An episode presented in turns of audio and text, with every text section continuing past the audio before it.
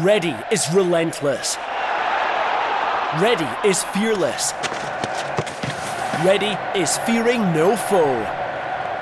Ready for the next level? Renew your season ticket now and support Rangers into season 2021. Prices are frozen for next season and the renewals deadline is extended. Visit rangers.co.uk slash renew to secure your season ticket today. Always Rangers. Always loyal. Hello, everyone. Welcome to the Four Lads of the Dream podcast. My name is Stephen Clifford, and thanks for joining us for another edition. Joining us today is also our regular host, Mr. Chris Jack. Chris, how are you? Very good, Stevie. Thanks for having us on once again. Looking forward to this one. Yeah, it's another great guest. We're looking forward to hearing from them. So it's a very warm welcome to our guest, Mr. Maurice Ross on the Four Lads Had a Dream podcast. Maurice, how are you? I'm fine, uh, considering um, the weather's been good the last week, so I've, I've got much gardening done and whatnot. So it's listen, it's, it's it is what it is. You've got to just get your head around it and and you know, carry on and, and try and be as positive as you can. Same as everybody else, I guess. How difficult has um, this situation been for you um, as the, the Motherwell reserve manager? How are you keeping on top of your, your players' fitness and how are you keeping in touch with them and things? My position's kind of changed in the last six months at Motherwell. I'm I'm actually the first team coach now, um, and I basically have a an oversight of the of the of the younger lads without having a day to day, yeah, involvement with them. Um, that's Dermot O'Carroll's position now. From that, then um, we'll kind of we'll, we'll, journey back and is we'll, we'll kind of talk through wee bits of your career. But something that we'd spoke about before you'd done this is that you've done obviously um, open goal and things like that. So we're going to try and ask you some slightly different questions. So I hope that people will enjoy that as we go through it one of the first things I was going to say to you was um, about your your kind of your start in football and who were your early career heroes and early inspirations in football that that um, inspired you to get involved? Do you know what? I, I never really. It never really got me inspired by, by a certain individual. It was more by chance that I ended up uh, playing football, at, you know, nine, ten year old, whatever it was. Um, once I started realising that, you know, I was I was involved with, with Dundee United and whatnot, um, then you start thinking maybe oh this maybe this could be something you know but it's, it's it was more by chance than by design. Um, but I, I, would have to say my, my early my early heroes um, being a Dundee United fan when I was a kid uh, was Maurice Malpas that was that was the guy I always thought oh he's just the best you know. Um, I was a defender well, a, a kind of fullback type. Um, and I always kind of looked up to him. Um, it wasn't until later where you start you start getting in contact with, with clubs like Rangers and you start being about Ibrox, you start to get to go and collect the balls for the first team when you're when you're on your work experience, etc. That you, you, start seeing how good these top players are, um, and then I, I kind of always looked up to John Brown, Richard Gough type, Richard Gough types. you know, I, I, never looked up to the Durrants and whatnot, no, because I just knew that I would never get to that level with their with their level of ability. So I try to focus on the more robotic, the more uh, training product type players like Bomber and, and Richard Gough. So, as I would love to come on and say it was an exciting Brian Laudrup thing, but it wasn't. It was yeah, dull footballers at the back that I, that I looked up to the most.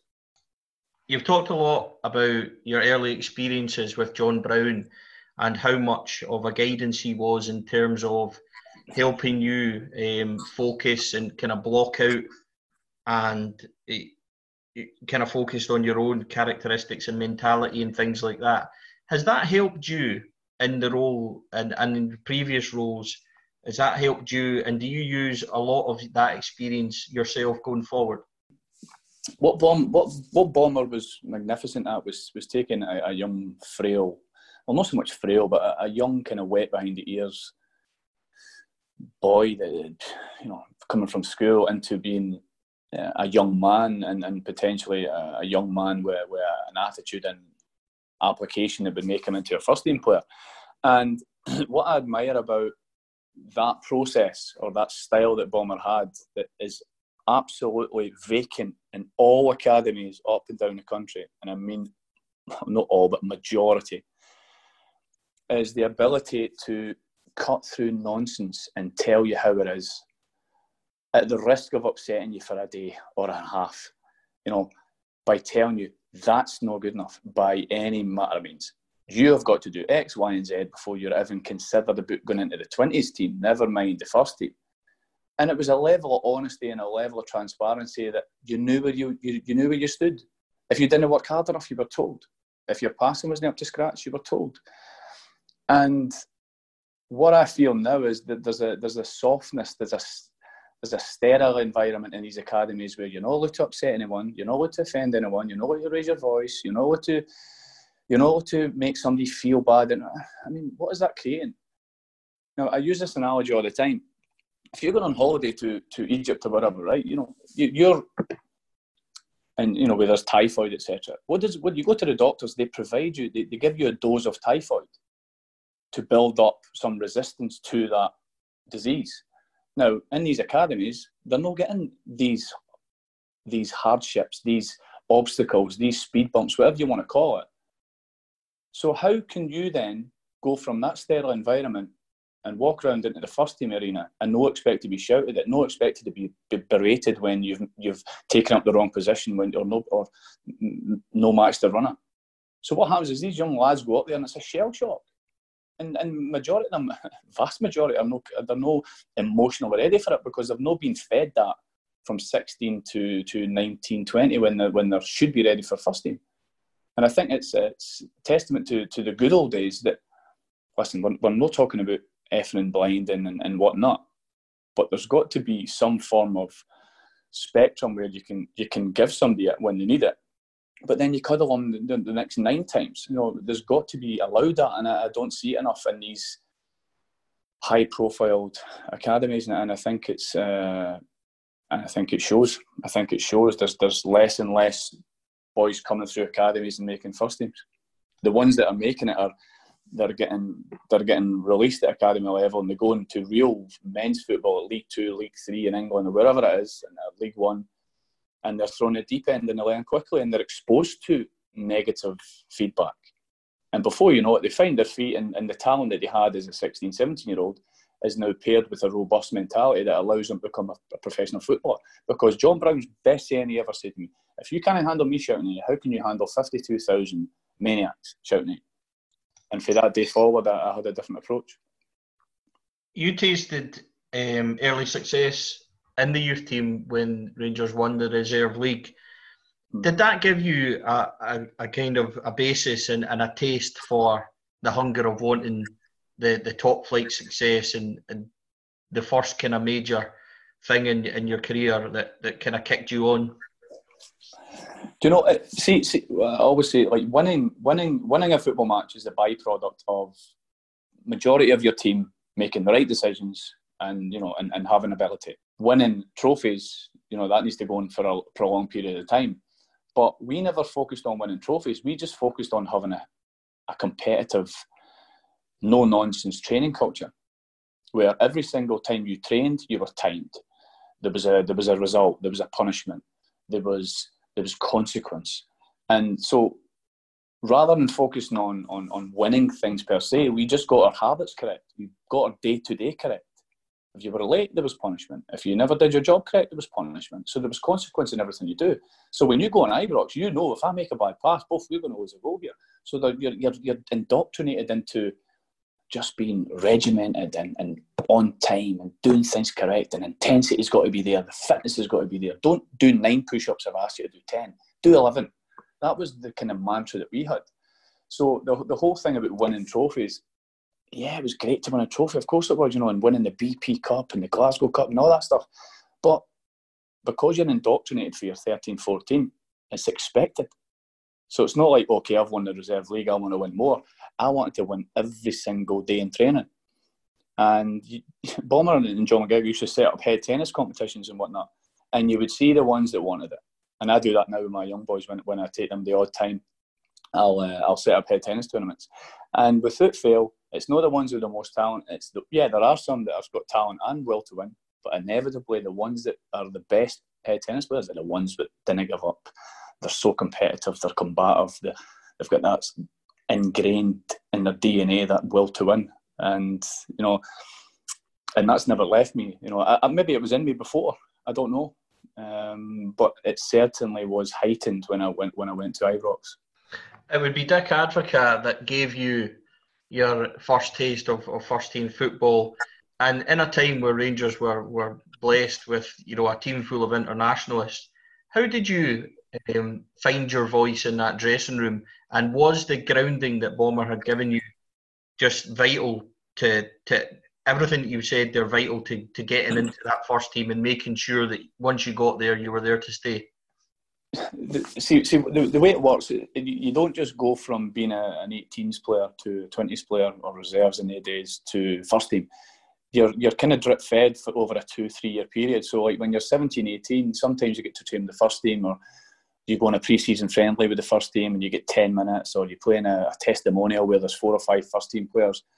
So, and you, and, and in the days as well, and you, you were, you ate with the first team. So, you were allowed in the dressing room with the first team. You, you were cleaning their boots. You were you were skivvies for the first team. So you were as much as you were a, 17 year old boy. They all knew your name. You, they would they would they would treat you. Yeah, yeah. You knew your place, but you, you, you were. I've been around Durrant since I was 15 year old. You know what I mean? So when, by the time it, it comes to being in around them and, and somewhat one of them, um, you, you're kind of used to it, and and and the indoctrination, I keep going back to that indoctrination word that Bomber that instills in you. You actually believe I'm meant to be here. I'm not here by mistake. I'm here by you know I've, I've earned this.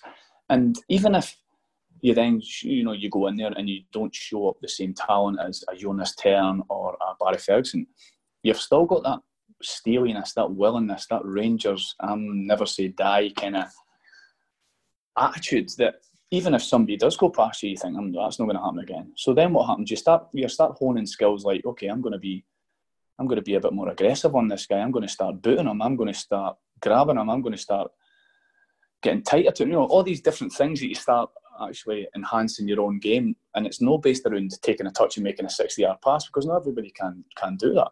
Um, so yeah, it's a it's a it's a drip-fed environment but when you do then get your initials on your jersey, that first day at Murray Park when I got I get told I was with the big boys and had MR on my top, I thought, okay, now the now the the hot, the honeymoon is over. Now it's in my job. I've got to win. I've got to be part of a, a, a culture. I've got to be part of the link in the chain and of eleven bodies on, the, on Ibrox.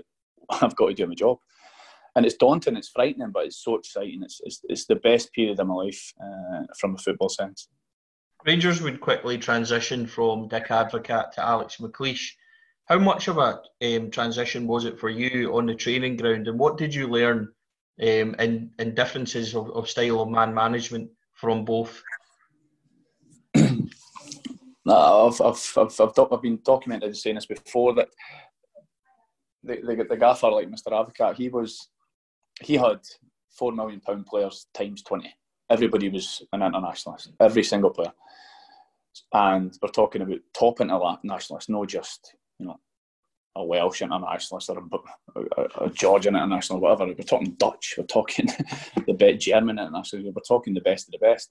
So it was it was mainly about keeping harmony, keeping discipline, and having a basic principle of five defend, five attack. And it was about having a structure behind an attack that wouldn't allow us to be counter-attacked, and that's very much the principles that I hold true today. Um, since I went to Motherwell, and that's followed me all my all my career.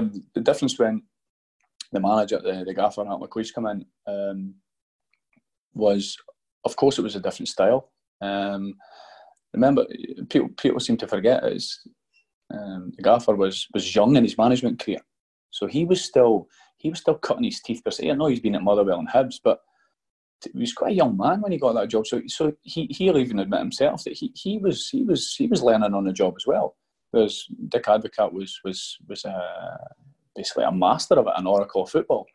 Um, so the, the, the differences were, were quite stark. Uh, the, the, manager Ant McLeish was, was more personable and more more that kind of he, he kind of got closer to the players, whereas Mr. Advocaat was was more distant. The tactical stuff, I, I felt Ant McLeish had a more man management style versus uh, for, for, versus uh, Dick Advocaat, Um, but he had to because if you look at the the players that we could then attract, they were still good players, but they weren't quite of the, the class that that uh, Dick Advocaat was was was unable to to, to bring into the club in, in terms of spending four, five, six million on players, twelve million in, in Tore André instance. So it was, it was it had to be different. Um, but what it does, it, it, then injected a different style. It was a bit more robust. It was a bit more aggressive. It was a bit more, what you would say, I don't know, more defensive as such. So, listen, every, every manager you have has his strengths and weaknesses, and um, and they two were no different. Touching a wee bit on your getting onto actual um, points in your career and, and, and highlights. And we've had obviously Alex McLeish come on, and we've had a lot of players, and we've spoken about the, the League Cup win in 2003. But we wanted to ask you from a different point of view. We know the stories about the wins and things like that, but you came on at around 65 minutes at a time in the game where Rangers were were two one up. And Peter Lovenkrands was playing in front of you. How difficult is it to come into such a massive game and and what kind of instructions, information, and, and stuff like that do you get before going on? Because it must be, it must be in terms of uh, for you, it must be you know to get up to speed and things like that. How quickly and how important is it that you get on and take all that information and, and get on there quickly? I actually think you have an advantage. Um, in a sense that you can see the pattern of the game from the side, so so you're actually evaluating it, evaluating it without the the the, the, kind of commotion all around, around about you, the emotion, the, the, commotion, all these different things that are going on in your, in your head. People are winding you up. You've made a bad pass. You, you, the game can sometimes pass you by. But as a sub, which was often for me, um, you could you get a picture of the game. And, and you know, people talk about Ole, Gunnar Solskjaer coming off the bench and scoring all the time because he's seen the patterns. He saw how the defenders are behaving, and he then adapted his mindset or game plan going into that to to conquer his opponent me, I, I wasn't as sophisticated as that. But listen, when you're going, to, I take it you're talking about the Scottish Cup, uh, the, the League Cup against Celtic. Yes, the the two one victory when Lovenkrands and Caniggia scored. You came on sixty five minutes or so for Bonnissel. Yeah, they yeah, yeah. left back injured. Yeah, so you know I actually enjoyed playing left back. Um, better than I did right back. I, felt that you, the range of passing would be easier. You could come inside and, and switch play, and you could your passes back to the goalkeeper, for instance, would be safer because you were on your right side. So all these different things made it easier for me playing at left back. Um, but you know, to, to, get back to your point, there's no real rhyme or reason. Sometimes you go on, you play well. Sometimes you go on and, and you can't get into the game. Me as a fullback, it was more about when you have Lovenkrands in front of you. It's about okay, pass it to him and support him because you're not really going to be able to run beyond Peter Lovenkrands' speed he runs it. So it was more about having I wasn't instructed to do anything. It was just to have a kind of tactical awareness myself to say, okay, we're two one up. I can stay in shape. I can support Peter from behind and and just make sure we see this game out. So it wasn't a program movement from from the manager to, to put me in. It was more forced because Bonnissel was injured, and then it was just about evaluating. And you know what's easy when you've got was it Amoruso and Craig Moore on the inside? Was it? I can't remember the team. It's that long ago. Um, but you know, yeah, it was it was Amo and Moore were at centre half. Yeah, so you, they're as safe as houses. So it's yeah, it's um, yeah, it was it was actually I, I remember it quite quite vividly, like in terms of the actual playing part. No, and it was it was just good to, to get to defeat Celtic again in a cup final. It's it's always nice. We're at that point where we're heading for a, a treble. Um, and it's, it's, it's obviously something I wanted to ask you as well. We've seen clips of you, Maurice, um, since the Scottish Cup final was was on a couple of weeks ago, and, and people have commented that they've seen a, a side to you perhaps that people didn't realise. It was one that I knew of at the time, but you were you were actually quite a hard player in terms of you would always um, there, there was clips in the Scottish Cup final where you're shouting at your teammates and things like that when we were heading for trebles like we were back in 2002, 2003, were you a voice in the dressing room? Were you one of the ones that, that kind of brought through your upbringing from John Brown and, and would kind of go from there and, and kind of drive people on? um, no, uh, uh, no, because it would become, it would come across as forced. I, would think because my, my standing in the group wasn't uh, as one of the main players. It never was. So I was always playing like just just like a supporting role. Now, if at half time we come in and somebody had a go at me and they were wrong, then I would back back, of course. Um, but in terms of going out before a game, it was always your Barrys, Craig Moore, Stefan Klos, Neil McCann, these guys that, that would be the more vocal. I was more of a supporter, but again, I, I would still stick up for myself. And, and, if, I, if I believed I was correct, I wouldn't, I wouldn't just argue for arguing's sake. But no, it's important that you know your position within any group. You know, when, when you're at work, you know, there's a hierarchy. And, and, and in football team, it's, it's no different. It's when you try and, no, uh, we, we talk about it in Motherwell, stay in your lane know your role, know what your position is, stay in your lane, you don't get bitten. You know, it's one of the ones where if you then start to try and be something you're not, you always get found out. So, no, to, to answer you, I, I was a supporting role. As, as, as strong willed and as opinionated as there can be. But as soon as you go on that over that white line, it's you're in fight or flight mode. So if somebody's saying something to you you disagree with, of course you're going to argue back. But I mean, if you look at that cup final, Neil McCann and Barry Ferguson are arguing like mad and Numan and Neil McCann were arguing like mad. They're, they're caught on uh, caught on video, but it's just to spur each other on. Because if you berate someone for making a mistake or not doing the right thing, you've then got to make sure that you're switched on and you're doing the right thing because they're going to come back at you. So it, it actually just creates a kind of an environment everybody just keeps each other on their toes. Sometimes it's, it's bravado, sometimes it's made up, sometimes it's to keep that person on his toes. I mean, Barry just barked at everybody, but I believe that was to keep himself alert um, and and ultimately it worked. I suppose the reason why I asked that was because there's there's other clips of you. You you you're quite. Um, you say like you, you obviously had a, a standing and things like that, but the point I was trying to get at is you, you never ever shirked away. You were never one that kind of hidden away. There, there's clips of you being grabbing Johan Mjällby by round the neck, kind of headlock and things like that. When the going get tough, you were there. Um, and, and that was the, the, the, kind of point I was was was kind of getting at that we could have counted on you knowing full well that you weren't going to shy away from anything. Can I tell you, if, if it was me and Johan Mjällby in a room on my own, I'd have run out that bloody room. I'll tell you that. Looking at it. What, I've picked on the wrong one there, haven't I? Um, Christ, he's probably got 15 kilos on me. Listen, you're at fever pitch, and I keep saying it's fight or flight. You are in the cauldron of Celtic Park. You've got 7,000 bears behind you there's that siege mentality, us against them. You know, you're not going to get any decisions for the ref, all that kind of siege mentality stuff that you have. And you know what? You, you don't even realise you're doing it. You don't even recognise it until you know later on your mates mention it or whatever. Um, but you know what? It's part. It's part of the spectacle. It's part of the the whole beauty of the old firm. Um, and I just so so grateful that I've I've, I've been part of it. Um, it's it's a it's a special place in my heart. It's made me the man I am today, and hopefully it's, it's going to stand me in good stead in my coaching career because I've got nothing but fond memories from from the whole journey from 12, 13 year old to to leaving when I was 25.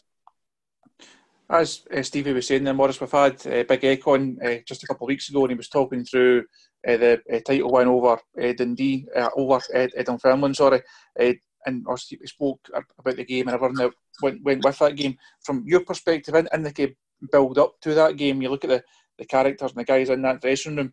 How how was the Nicky talk us through the build up to that one and now the, the training through it and what Big Eck was saying to you throughout that week?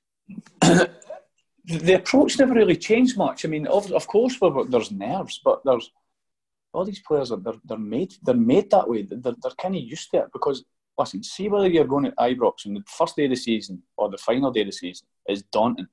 From pulling up to the school, parking your car, running the gauntlet across the street to facing so many hundreds of fans to, to sign your autographs, etc. The whole build up is there every single day. It's like a cup final every day at Ibrox. It's that party atmosphere all the time.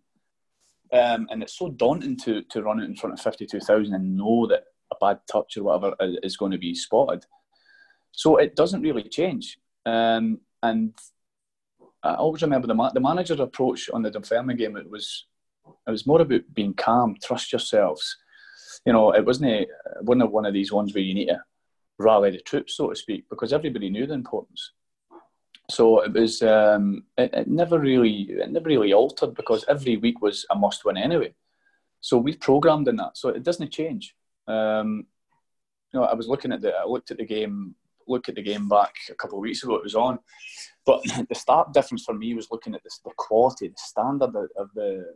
You look at going back from Rugby Park to Ibrox, Rugby Park to Ibrox, the, the level of football Rangers were playing in the days was sensational compared to, to what Celtic. But you know, look at everything. Everything went in the box. Everything was long from from, from Celtic's point of view, um, and we were, which looked like we were popping it everywhere. The passing through the midfield, through the through the back into midfield, through the through the thirds, and it just looked like a total different brand of football. Um, now Celtic were a phenomenal football team as well. There's no getting away from that, but. I just, I, was like, wow, look at the difference and looking at that difference, I'm saying, well, you know, we, we did deserve to win that title. You also deserve to win the uh, Scottish Cup that season as well. That also rounds off the, the treble. The, the Dundee game at hand, and you come on at, at half time, a, a, sub for Michael Mols. What was the what was uh, Alex thinking behind behind that switch? Not the most natural of, of switches, but what was the kind of like tactical switch that he made us? The big Amo finally gets the goal and all ends well. But what was kind of going through your mind at half time when he says, "Right, now you're going on, and uh, Michael's coming off"?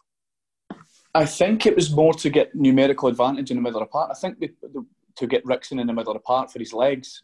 Um, so I, I, would imagine they've take, put me on, put, taken Mols off, and they've re, readjusted the front three with Arveladze, De Boer, and McCann. I think that would be. Would it be McCann? No. Yes, I was. I was uh, Neil Short and uh, Michael that started. Yeah, so they've taken Mols off and they've put they've take, put De Boer up front. That's what we've done. Mm-hmm. And so I think you've given a wee bit more energy in the middle of the park with, with, with Fernando, and of course my, my physical uh, abilities in the wider areas. Um, but remember, Dundee were on top at that point. Dundee were actually putting us under the pump. So I think getting a wee bit of fresh legs at, at the back um, and, and, beefing it up with Fernando in the middle of the park, uh, I think we, we weathered the storm then. And you know, luckily for, for ourselves that Big Amo put his head bravely put his head on on a, I think it was a Neil McCann cross and, and we got the win. So it was and it's no it's no a classic sub Ross for for Mols, but I think I think that was the thinking behind it. That that game also proves to be the final one for a lot of that squad, and there's a big change over over that summer going into 0304 obviously in the end doesn't turn out to be as a successful a season. How did you feel the kind of dynamic changing when we look at some of the guys that left, and with all respect to the guys that came in, not quite of a similar pedigree, not quite a similar standard. Alex was having to do a bit of wheeling and dealing in the transfer market. How how was the squad at that time, and did you feel yourself that the guys we've got are just really not as good as what we've had uh, previously? I think that the, the, it's, it's twofold. I think if you look at the leagues we've won, there were there were one on the last day. So, as much as Celtic, as much we say, yeah, we won this, we won that, Celtic could easily feel felt aggrieved that they'd lost the titles. So it was very, very, very fine. So to, to then go on in 2003, 2004 and, and lose the title, it's it's it's no disgrace considering how, how strong Celtic were. Um, I always felt it was I wouldn't say the type of characters because the characters were decent guys and whatnot, but I always felt there was a lack of mobility in some of the players we signed. Um, I don't want to name names, but a lack of mobility for sure. You know, and under uh, the regime and in Alex first year, um, there was there was there was a dynamic uh, feeling to Rangers. Yes, of course, you had your De Boers who weren't lightning quick, but they were so clever, so technical, so so smart that they, they, they, could, they could influence football matches standing on their heads as long as they had willing runners. You know, you had Caniggia, you had McCann, you had Lovenkrands. There was always pace there. Mikey Mols was explosive. Rod Wallace was in there under the, the Advocaat era. So there was always a bit of explosion in, in, in the forward areas. Um, and even in midfield areas when Ricksen and Barry, you know, you had legs everywhere. So I felt that that was maybe something we, we start signing players that were aged or aging rather than going and signing 23, 24 year olds that were on the up. And that's something that I I talk about with, with our manager and, and coaching staff at Motherwell is we should always aim to sign players where their trend is up. Uh, and and, and the, the, the, perfect example of, of this is, is myself starting at Rangers and ending up playing in in, uh, in China.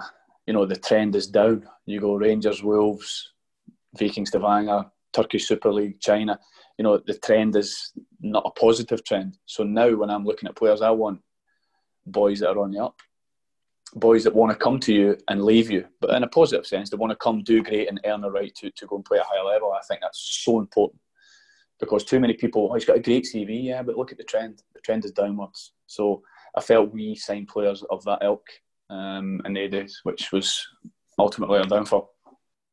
That squad obviously has a, a Champions League campaign to uh, to go in with Copenhagen, Stuttgart, Panathinaikos, Man United in that in that group stage. For for you, how, how did you feel okay, physically and mentally ready for that for that Champions League challenge?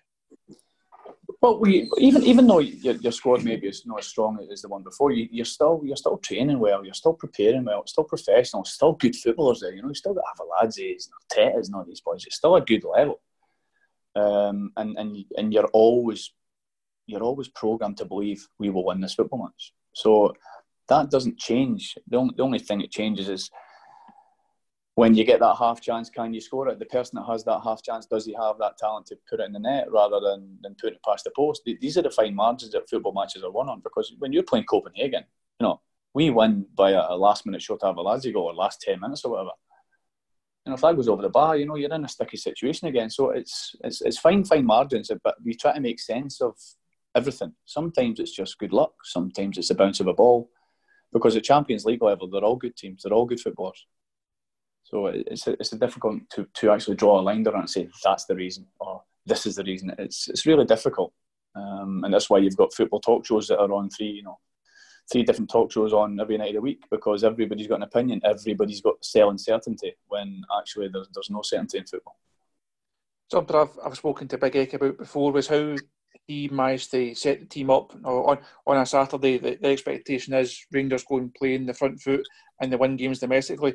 You then go and you go to Panathinaikos.